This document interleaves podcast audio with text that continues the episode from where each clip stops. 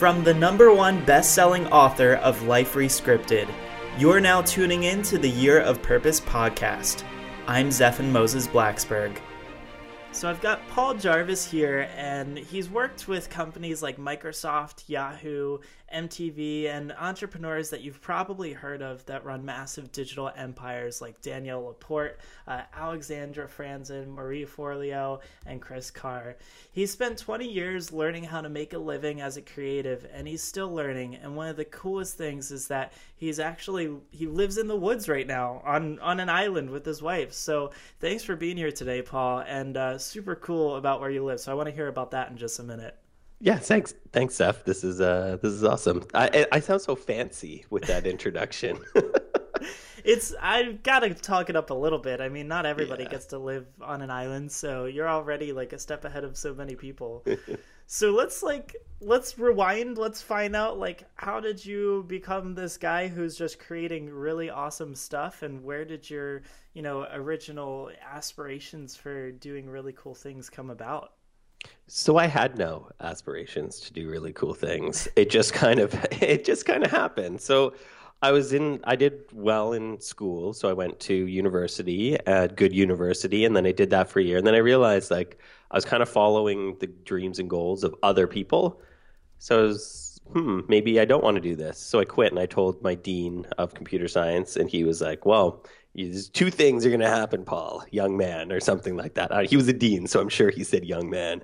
And he was like, the first is that you are going to regret it, and the second is that you're going to be back, but you're going to be older, and it's going to take longer for you to learn things. And I was like, okay, that's fine. I'm still quitting. But so then I got a job working at an agency doing design. And again, I did that for about a year, and then I realized it wasn't for me, so I quit. And I actually became, uh, I guess, a freelancer or entrepreneur or whatever, working for myself by accident because I was going to go find another job. But I started to get calls from cli- the clients of that agency the day after I quit. And they were like, hey, where are you going to go, Paul? Because we'll just bring our business with you. And then I probably got like three or four calls like that. And I was like, little light bulb, like, maybe I could work for myself. Yeah. And that was in the nineties. So it, it stuck. I think sometimes we kind of miss out on those little clues, you know, if we're not in tune with what's going on around us. Like, I definitely had a chance where the first company I worked for out of college, I worked there for like a year and a half, and then the company was sold. And I had this three month time span in between working there and at my next job where I was freelancing, but like nothing, it didn't click. I'm like, you know, I'm making money, I'm I'm working for clients on my own time, and I'm like, how did this not click? Your company you worked for before that taught entrepreneurs how to run better businesses, and it like I just didn't think to put that into place. So I feel like a lot of people are probably running around living their lives in a way where it's just not clicking, like they're missing out on the hints. Is that something that you think uh you know we could change? I mean, is is that a mindset? Is that, you know, what's got to happen for people to see those things as they're happening and say, oh, this is an opportunity, I need to do something here? Yeah, I think a lot of that comes down to a very scary word, introspection, because I a lot of times we're so busy, and we fit we're, we're busy on purpose, so we fill our lives with stuff. Like waiting in line, we have to pull out our little tiny pocket device and like check Instagram or Twitter. And we don't give ourselves space to think. We don't give ourselves space to let our minds wander.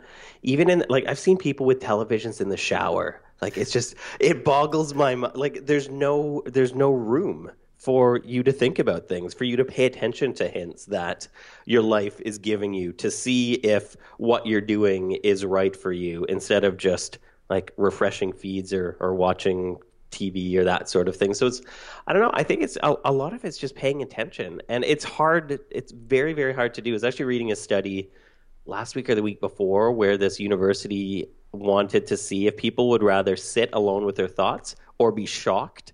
And I think it was something like twelve out of eighteen men would rather be favored shocking themselves to just sitting there doing nothing. For women, I think it was more like six out of eighteen. So I, women, I think, are obviously a bit smarter than men. Right. But it was, it's ridiculous. Like when you think about how ridiculous that is, like you would rather receive an electric shock than be alone with your thoughts. I think there's, there's, there's something that we need to pay attention to in our society when that's the case. Yeah, I mean, talking about the T V in the shower, that actually reminds me of back when I was a kid.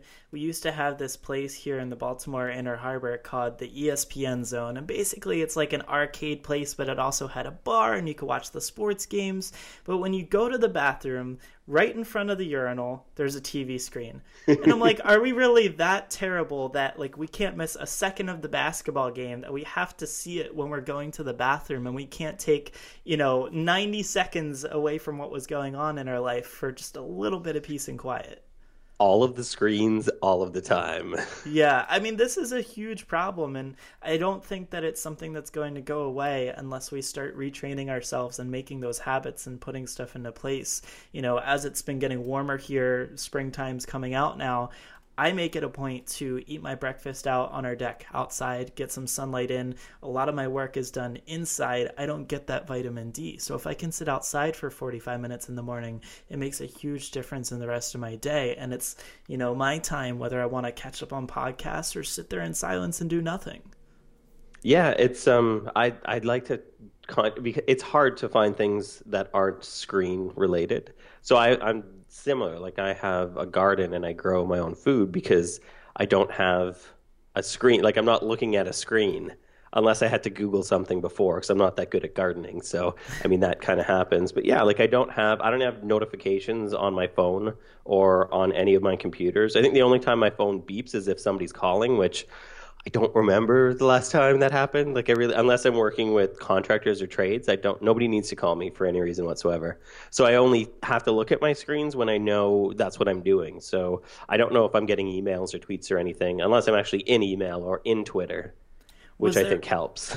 Was there ever a time where the thought of, you know, having your phone silenced scared you? Like, was there ever a point in time where you're just like, I have to be connected. If if I'm disconnected, like, vacation is almost going to be ruined just because, you know, I'm trying to stay away from my phone?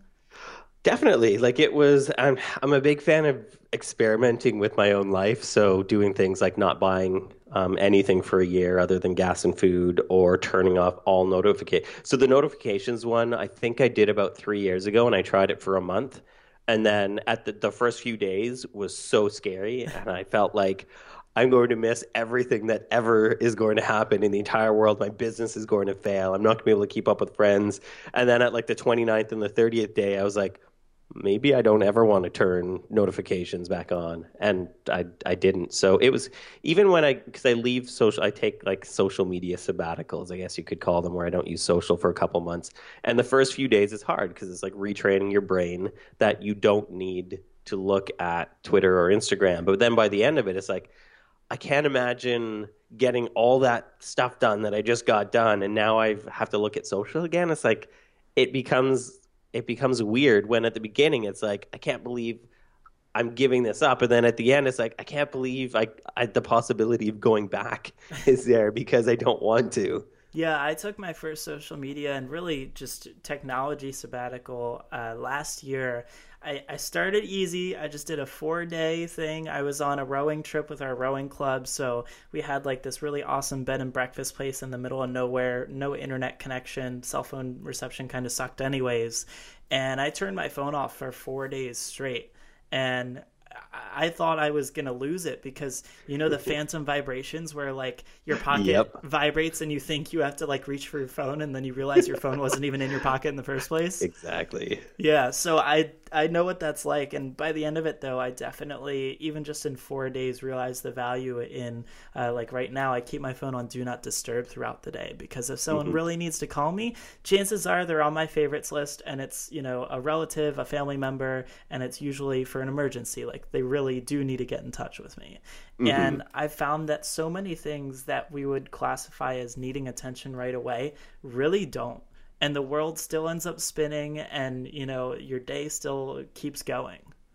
Yeah, I think it's, I think a lot of it comes down to, it's hard to realize how bad the habit is until you stop for a little bit. Like, you don't realize how much you're on your phone or on social media until you take a break from it. And then you realize, like, what am I going to do with these four hours of the day that I didn't have yesterday because I was on? So, because it feels like work, especially for people like us that work online, it feels like we're working.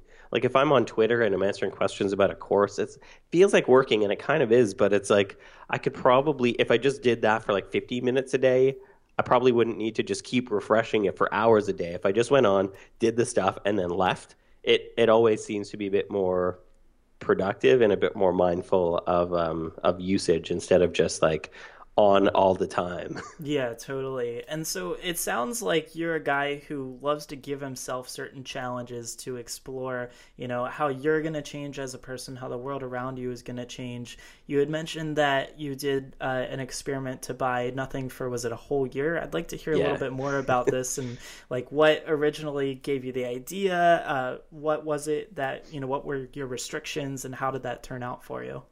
Yeah, so that was, it was actually when, because we live fairly remote now, is when we lived even more remote. We lived about three hours further away from civilization, and we had just moved there, and we were in the process of selling our condo in Vancouver, and our real estate agent was like, this will sell faster if it's staged. So we left everything in Vancouver, and we moved to the island, and we brought with us, I think, like a couple camping chairs, a blow-up mattress, and some camping dishes, and like that's all we had for six months. And we were like, this isn't actually all that bad. Like, it sucked because we didn't have a super comfy couch. But other than that, it wasn't really that bad. And then I was like, well, I, the point of eliminating things seems to be, it's almost like an elimination diet. Like, you don't know what your body reacts to unless you remove it from your diet for a few weeks and then slowly introduce it. it I started to think about, okay, well, what elimination diets can I do with stuff? Or what elimination diets can I do with buying things? And so the buying things was just that I felt like I, we already had everything that we needed other than like consumables, like food and, and rent and, and gas for the car. So it wasn't actually that difficult. One, the place that we lived, there's nothing to buy. Like there's a grocery store and a couple other like surfing stores, and we already had like gear to surf, so there wasn't anything to buy. The only thing that was hard was that was the, about the time that I wrote my first book, and it was a cookbook, and I had like camping plates, so photos of camping plates, and like it wasn't a camping cookbook, so it didn't really work. But then you realize that there's you have more resources at your disposal other than just like blindly buying things.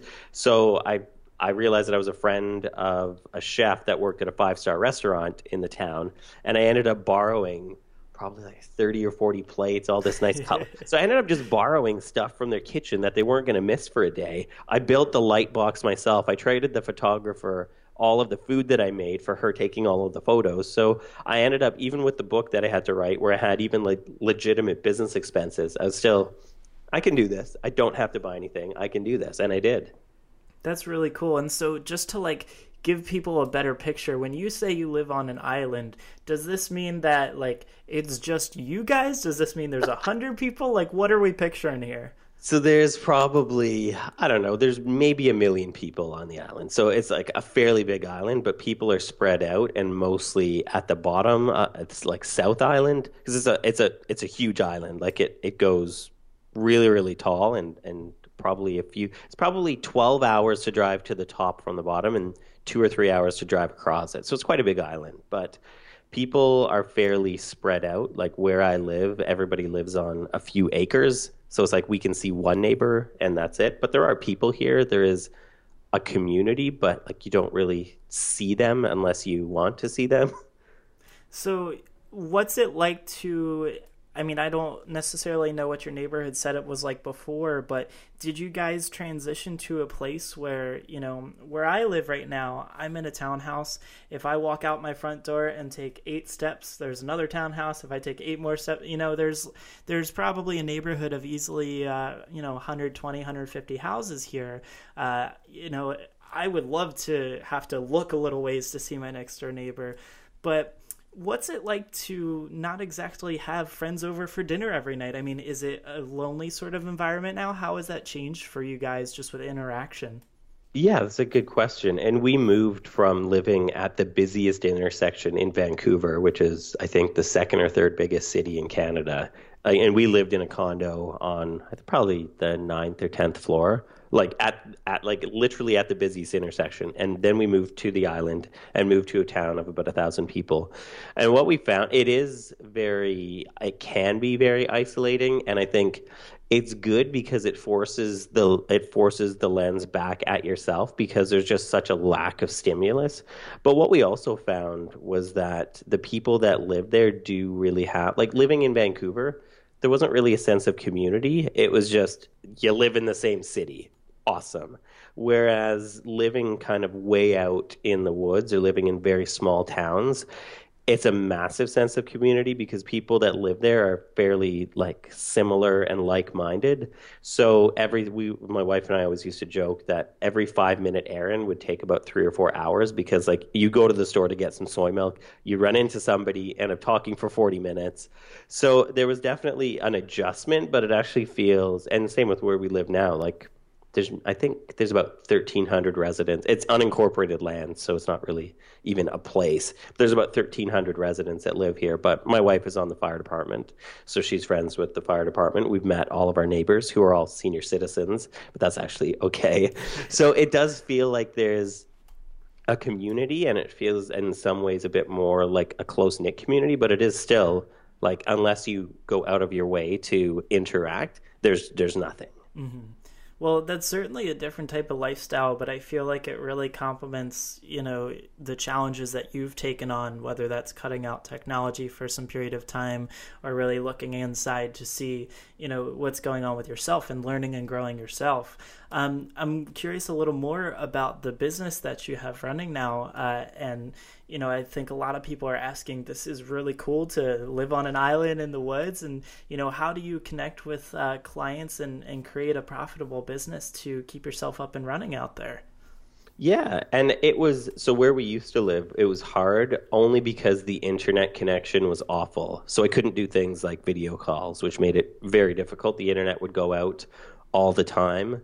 Whereas now we have, we're only an hour from a city, so we have much better internet. We have a generator that when the power goes out, because it always goes out, I turn the power back on. We're actually in the process of getting going solar as well. So doing things like things like that are required, but also the cost of living is about five times less than in the city. So we can afford to get a generator or solar, and we can afford to live in a house as opposed, like if we were going to buy this house in Vancouver, I couldn't afford like a floor on that house. So it it's kind of interesting. But as far as the business goes, all of my business is done on the internet. I can't remember the last time I met with anybody face to face.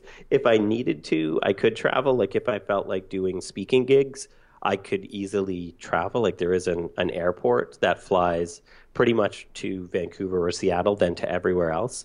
But I just find that I don't need it. Like I can exist on Skype and Google Hangouts, and I can pretty much, my business runs on digital products right now. So I can connect with my audience through my mailing list, which doesn't require any kind of physical interaction. So it just, it seems that the way the it, the internet is great because it's fostered that sort of the ability, because twenty years ago, I, I would have to live in a city right. in order to, to make money. Now I don't have to. And I know so many people that live kind of far out from like any kind of business community, but they're still able to make it work because the internet. That's awesome. I mean, yeah. The internet's definitely opened up a really wide variety of things. And if you look at it, it's only been around for, you know, fifteen, twenty years. Like this is yeah. still so new, and it's crazy to see how much it's evolved over time. I don't know if you've checked this out, but the Wayback Machine, if you yes. Google it online, you can literally go back in time and see what the homepage of Google or, or Apple's website looked like. And uh, it's crazy to see how much they've changed. And yep, I've know, even looked at my own stuff. Like cause I was running a web design business in the nineties, and I can see like my very first homepage. It's That's so awesome. Bad, but it's cool. Like it's it's good to look back at that and see like, okay, there's some things that have kind of carried through, and some things that I don't know why I made those design decisions because they were bad, so bad. Man, that's funny. Yeah, I have. I guess I've probably had my website for eight years now, so it would be cool to see what it looked like when I first did it. I have an idea, because for me it was like some pro- project in college. It was like my senior yeah. project, and uh, definitely came a long way since then. Kept the same domain name though, so that's that's, that's been fun. But um, yeah, so this is really cool, and I'd like to hear about how have you been able to work with uh some of these big names. Like what is it that you're working on with them? Is it you're creating the product, or are you more of a design guy? Uh just to give people an idea of, you know, a, an opportunity for how they could run a business themselves. You know, there's so many options with online stuff. I was talking to a guy who just does social media and he builds people's Instagram lists. Um, you know, so everybody's got something different. I'd like to hear a little bit from you about what you've worked on. Sure. So the, all of the client work that I've done has been design and development with a focus on business. So all of the projects that I've done for those clients that you listed was just me doing web design and programming for them. And a lot of those opportunities came through niching down and really focusing on a single audience. So in the beginning, I did websites for pro sports athletes, and that was pretty much all I did, which is kind of cool, but then if you know me, you know I don't like sports, so it was like the worst possible, like I could not care less about sports. So Jason Zilk always bugs me about that because he'll make a sports analogy and I'll be like, mm-hmm. So it's, yeah, I think it's great to niche down in terms of what you're offering clients, but you can always change it up. Like, so I started with pro sports, then I started to work mostly with tech companies, and that again wasn't that interesting. Like, it sounds cool that I've worked for Microsoft or Yahoo or that.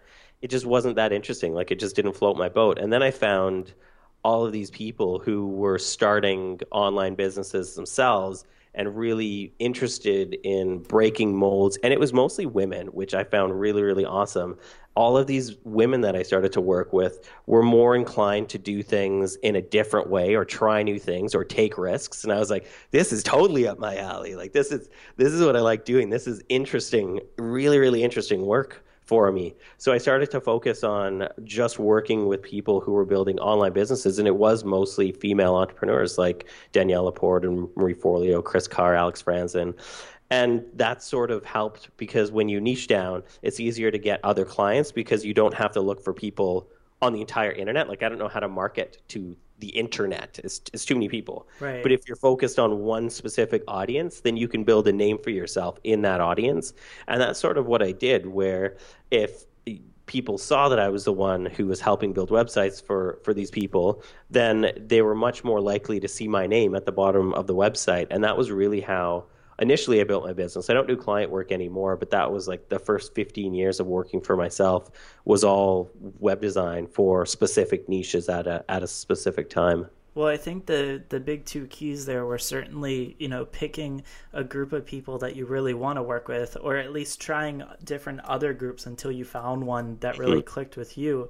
Um, but then it also sounds like you had built up a pretty solid network of people that could easily refer you as, you know, their go-to person in in that particular industry. So I think that that also is one of the big aspects to creating a really valuable business that just continues to churn in clients and bring in new people who yeah. just want to hire you. Yeah. And all business is about network. It's about relationships, like at any level. Like, me getting work for Microsoft was because I knew somebody at Microsoft. It's the only way I got that. Me working with some of those big entrepreneurs is because I got introduced to them by somebody else. It's all relationships, and people kind of miss that point sometimes, where even if it's like, well, I want to work with bigger clients, so now it's about something else. No, it's it's always about relationships and being like a normal human being with, with people and reaching out to people. Yeah, one of the cool things that I actually, I don't think I've told anyone on the podcast yet. I keep doing this. I keep bringing up stuff on the podcast that I haven't told them, so it's kind of cool.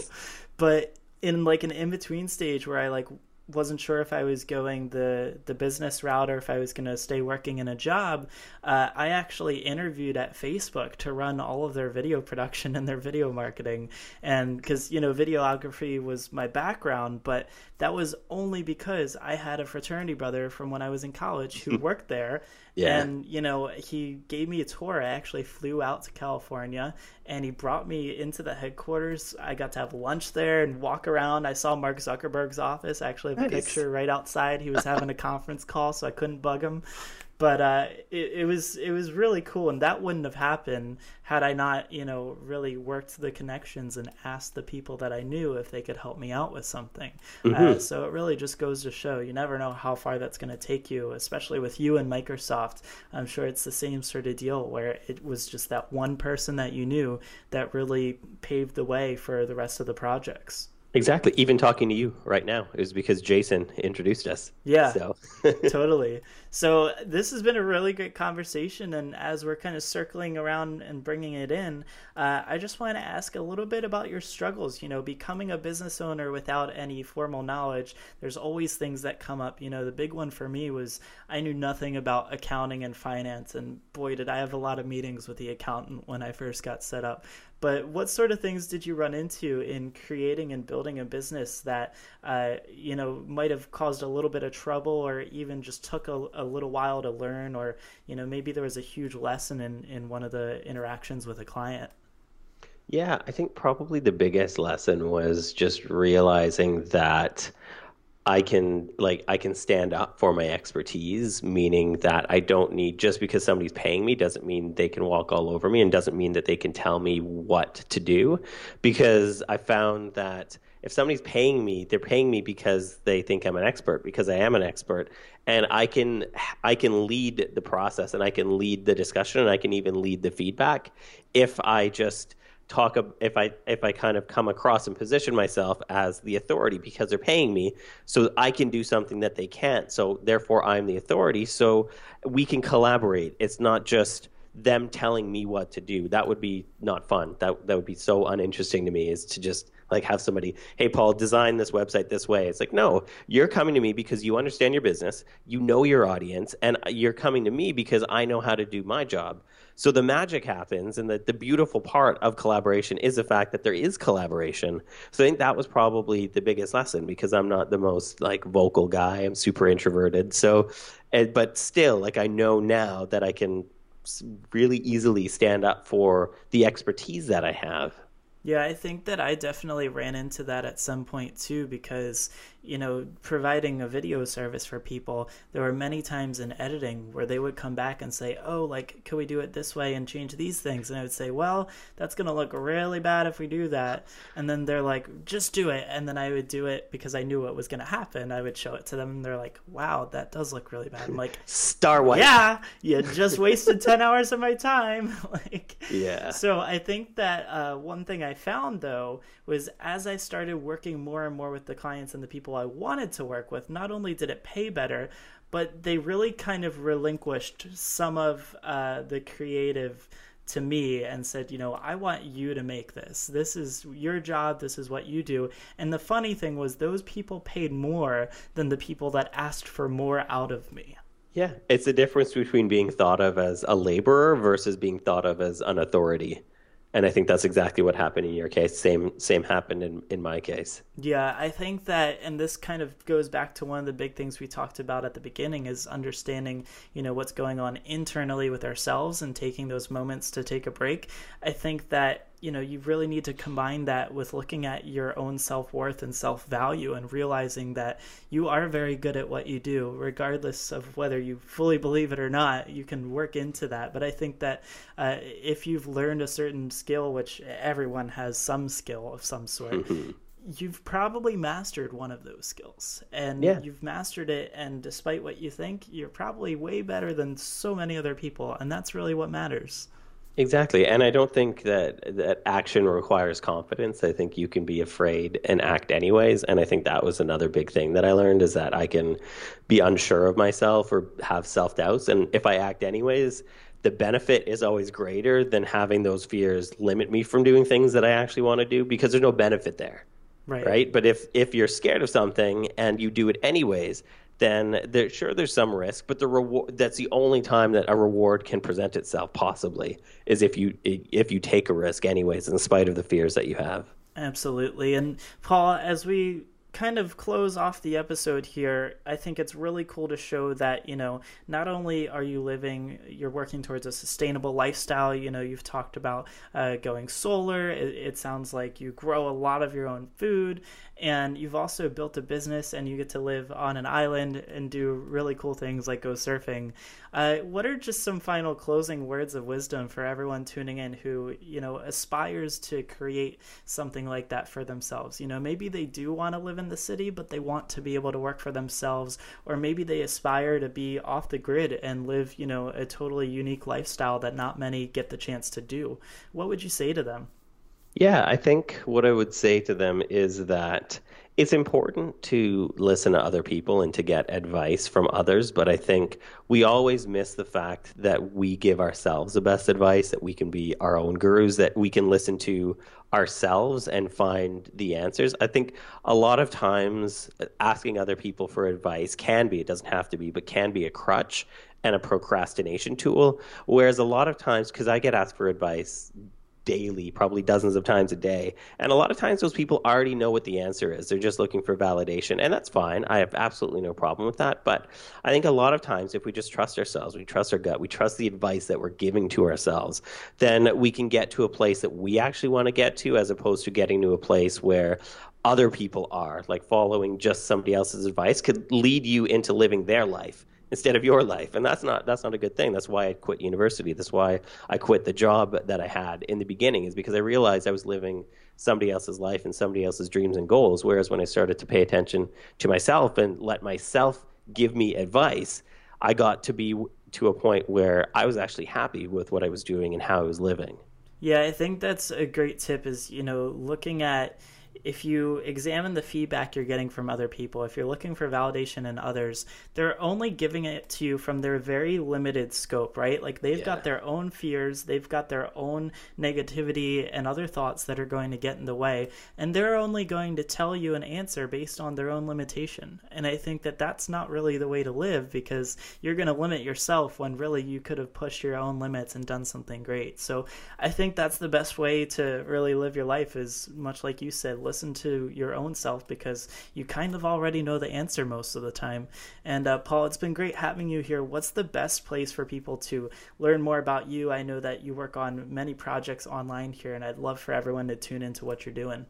Sure. So if you Google Paul Jarvis, I'm the whole, I'm the first couple pages, but really the best way to keep up with what I do is my mailing list, the Sunday Dispatches. So the first link in Google, if you look up my name, uh, will lead you to my mailing list. That I share an article every Sunday, no exceptions. So every single Sunday I share an article that I've written, and it go, I don't publish those anywhere else. I just share them with my list because I like my list better than anything else. So that's probably the best place to find me.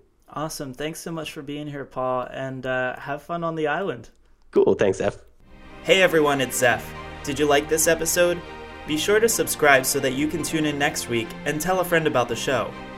If you want access to free training and exclusive interviews on success, happiness, lifestyle design, and adventure, visit me at year of purpose dot com. Until next time, go out and let life surprise you so that you can live a life rescripted.